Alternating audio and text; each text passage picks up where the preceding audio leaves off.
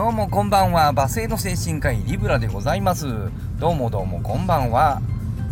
昨日のあれですね、あのね、昨日なんだっけ、あのね、あの昨日何やったっけ、えっと、あれ？声が遅れて聞こえてくるよ。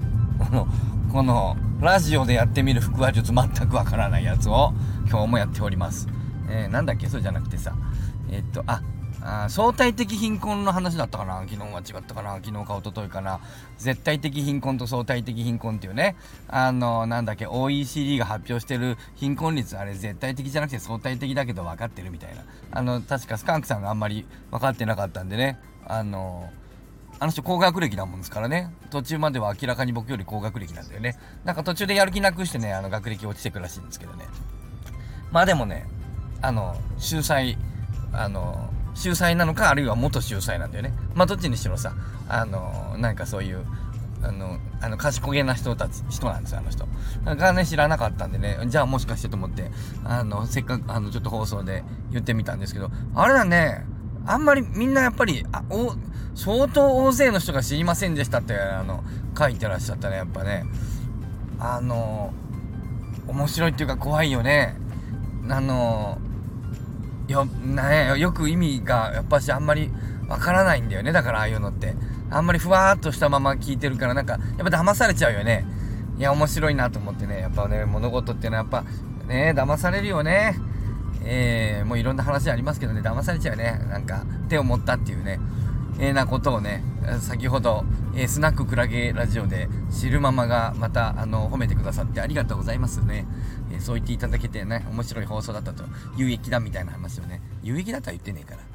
まあ、とにかくね、えー、言っていただいてね。ありがたいんだけどそんなん言ってもらうとなんかいい話しなきゃいけないと思って緊張するよね、えー、ということでね、え、期待を裏切って、え無益な放送をしようかなと思うんですけどね。なかなか難しいんだなそれもな、えー、お腹すいたうん、お腹すいたって言えば無益だと思っている単純なあところがありますけどね。えー、あのー、ね、きそれも昨日かな、うんと、尾張と三河の話をしたような気がする。うん、愛知県は実は尾張と三河がありましてみたいなね。えー、で、僕あんまりその辺の歴史をあんまり詳しくね、あの、本当のこと言うと、よく知りません。ね、実は知らないんですよ。あんまりそういうこう、幕末のどうのとか、あんまりそういうのあんまり昔からあんまり興味がなかったもんだからあんまし詳しく知らないんだけれどまあ、なんとなくは知ってますよ学校で勉強する程度のなんかふわっとしたことはあのもちろん知ってます。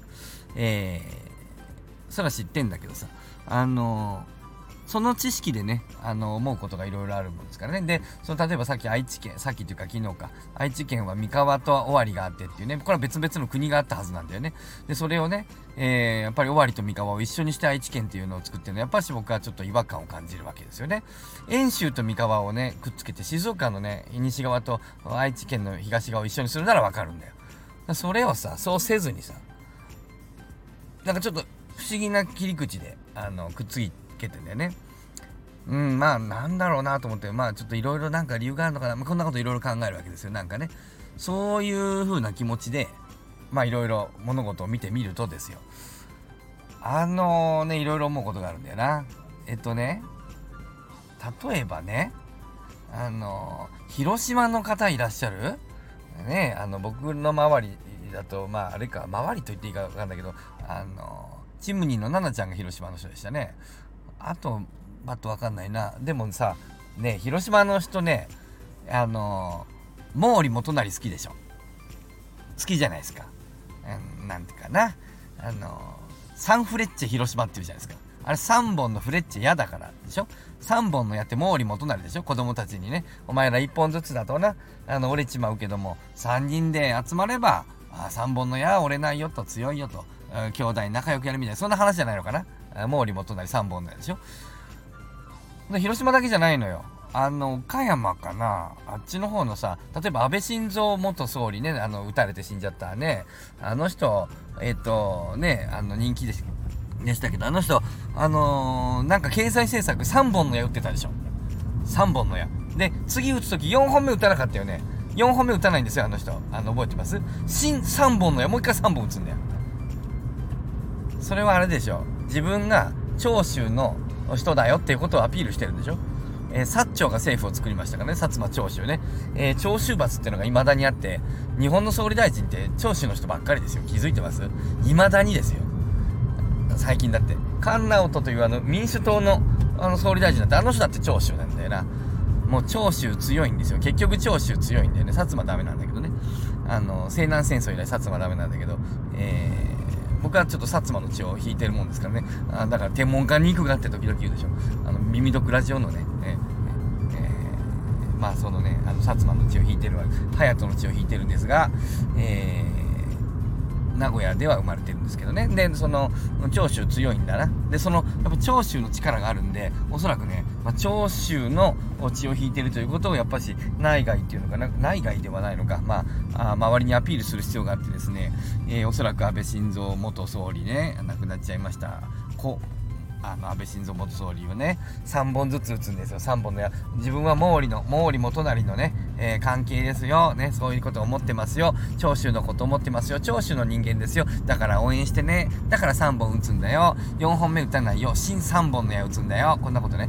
えー、となっておりますね。えー、なんだけどさ。あの明治維新の時の長州ってどこでした？皆さん。あれ今の何県だった？あれさ。長州ってさあの山口の方じゃなかった？よく考えたら。広島に長州っていましたっけ？思いません？ほらよく考えたら。広島に長州なんかいなかったよね。黒田だ黒田かなんかじゃなかったっけ？違う？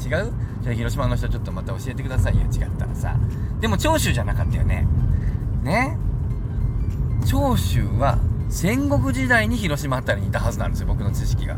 毛利元就はさ。ね？その後さ別の人来てるでしょ確かいろいろと。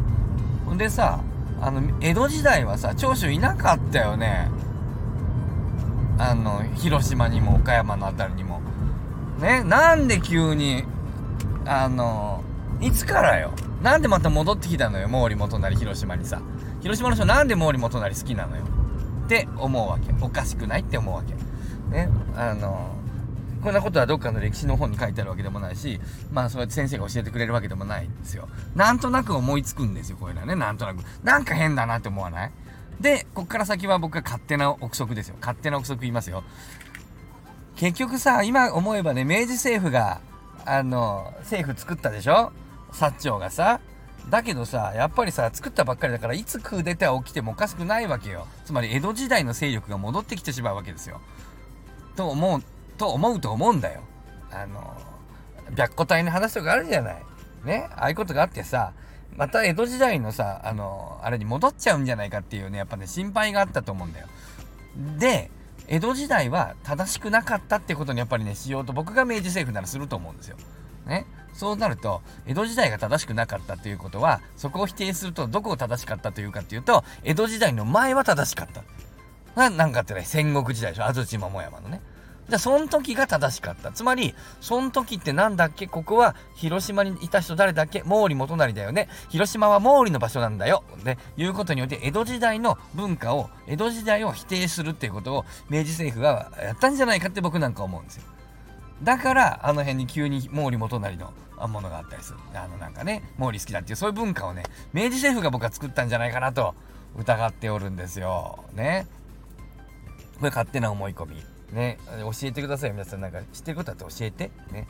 えー、ってなことがあって前ね病院のね職員旅行っていうのがありましてね。うんとねあっち行ったの甲斐の国ね、えー、山梨県に行ったんだよなんか。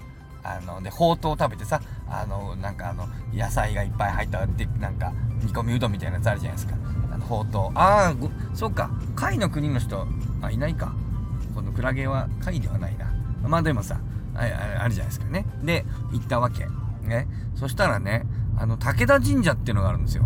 あのー、ね。あの武田信玄の神社があるの。で行ったらさあのなんかあの手洗うとかじゃないですか。あの清めるとこ。あそこもさ武田のさ家紋の形してんの。おいでさ旗立ってんの。当たりもちろんですけどあの風林火山と書いてあるんですね。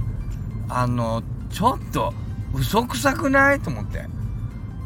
そんな神社に武田家のマークの手洗うあのとこなんかあるっけ普通と思って。風林火山の旗ちょっとちょっと嘘くさくないと思ってさ。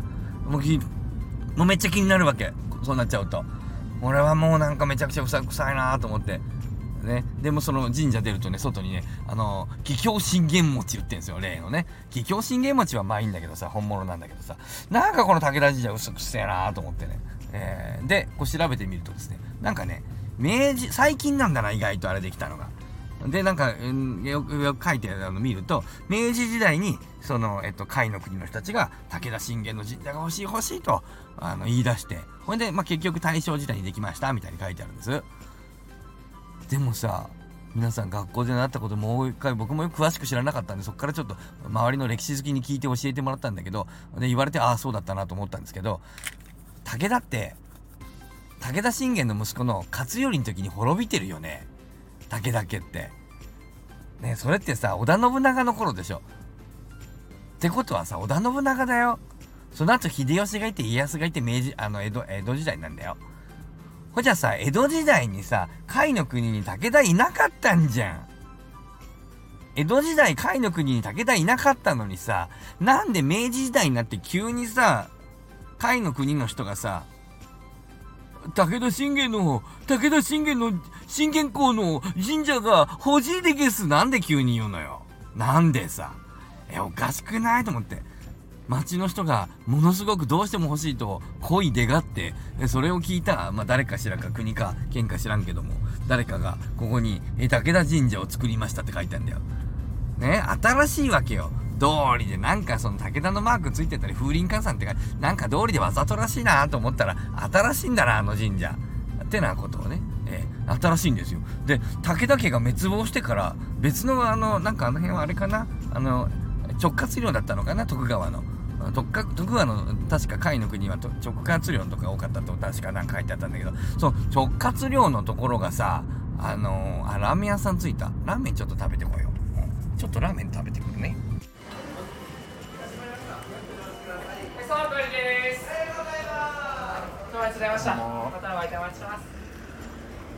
さあ。あラーメンも食べまして元気100倍。100倍でございます。えー、話の続きをしましょうか。ああなんかちょっとお腹いっぱいですよよくないねカロリーが、うん、もうこれはちょっとね、まあ、しょうがないな、えー、何の話だかね、えー、ちょっと車に乗りましょうか。直轄量の話だね、うん、うん、こんなお腹いっぱいで直轄量直轄量のさ、まあ、話続けますよ。ああお腹いっぱい。ね。直轄領のさ人のとこの人がさなんで急にさなぜ武田神社欲しいのよ。嘘でしょそんなの。嘘なのよそんなの。絶対 明治政府がとかなんとかのそのあれ方針があったんだと思うんだよ。まあきっと学者さんだったらご存知なんだろうけど僕はそんなこと習ったことないんで、まあ、勝手に言ってるだけですけどきっと本当だと思うんだよ。違うのかな？誰か詳しい人教えてくださいおっと車が。止まってる間に行きましょう。よいしょ。うんそうとね？ということであ武田なんかいなかったのにさ400年もさ江戸時代400年だっけ？ねえ400年じゃないか。ねもうとにかくさあの江戸時代長い長い江戸時代があってさこんなん急にさ武田なんで何百年も前のあの武田信玄が急に武田信玄公の神社が欲しいでゲスなんでゲスって言ってんの？なんだその口調はっていうね。そんなことあるのかと、ね、そういうことよ。なんで何百年も前の毛利元就が急にあのなんかその広島の人になるんだよ。なんでサンフレッチなんだよ。っていうのは僕あのねあのなんだっけねその明治政府が、えー、国をね政府を安定させるために、えー、行ったあの政策じゃないかと。そういう施策が今思っても僕らのその例えば広島の人が毛利元就好きだったり甲斐の人が武田信玄のとね強っぽいね武田信玄じゃないといけないもんだからあのなんかあのハゲたあの太ったおっさん武田信玄じゃないらしいじゃないですか、ね、別人だって言うよ。もうでももうこれが武田信玄でいい、まあ、もしかしたら分かってたんじゃないかと思うんだよな。あのこれちげえなって。まあでもなんか誰でもいいんだ。武田信玄っぽい強いやつがいいの。あの会の人たちがああここは山梨県で武田信玄だと思えばいいんだ。どうでもいいんだそんなことは。風林火山って書いときゃ納得すんだあいつら。だってやっとけ田舎の飲み分かりやすいねどうせねこういう悪いね。悪い明治政府がね。調子の悪いやつがねこのことやってんじゃないかと。いうふうに疑っておるということで15分超えたんで、まあ、この僕のあの妄想話はこの辺にして、え無益な妄想話。この辺にするねケスさようなり。入ったかなもう一回さようなりボタンを先に押してしまった。さようなり。